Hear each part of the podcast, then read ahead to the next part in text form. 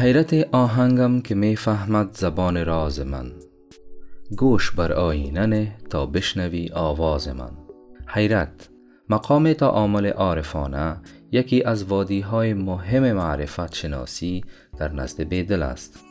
در وادی حیرت سالک برای شناخت حس پدیده ها در هر چیز تعامل می کند. اما جوهر این تعامل بیشتر زمینه اقلانی ندارد. بل روی کرده است درونی که از عشق سرچشمه می گیرد. یعنی جان مایه این تعامل در مقام حیرت عشق است که چاشنیش را عرفان شکل می دهد. آینه هم در اینجا به معنای دل است که نقش ها و در اینجا کنایتا آواز در آن شکل می یابد.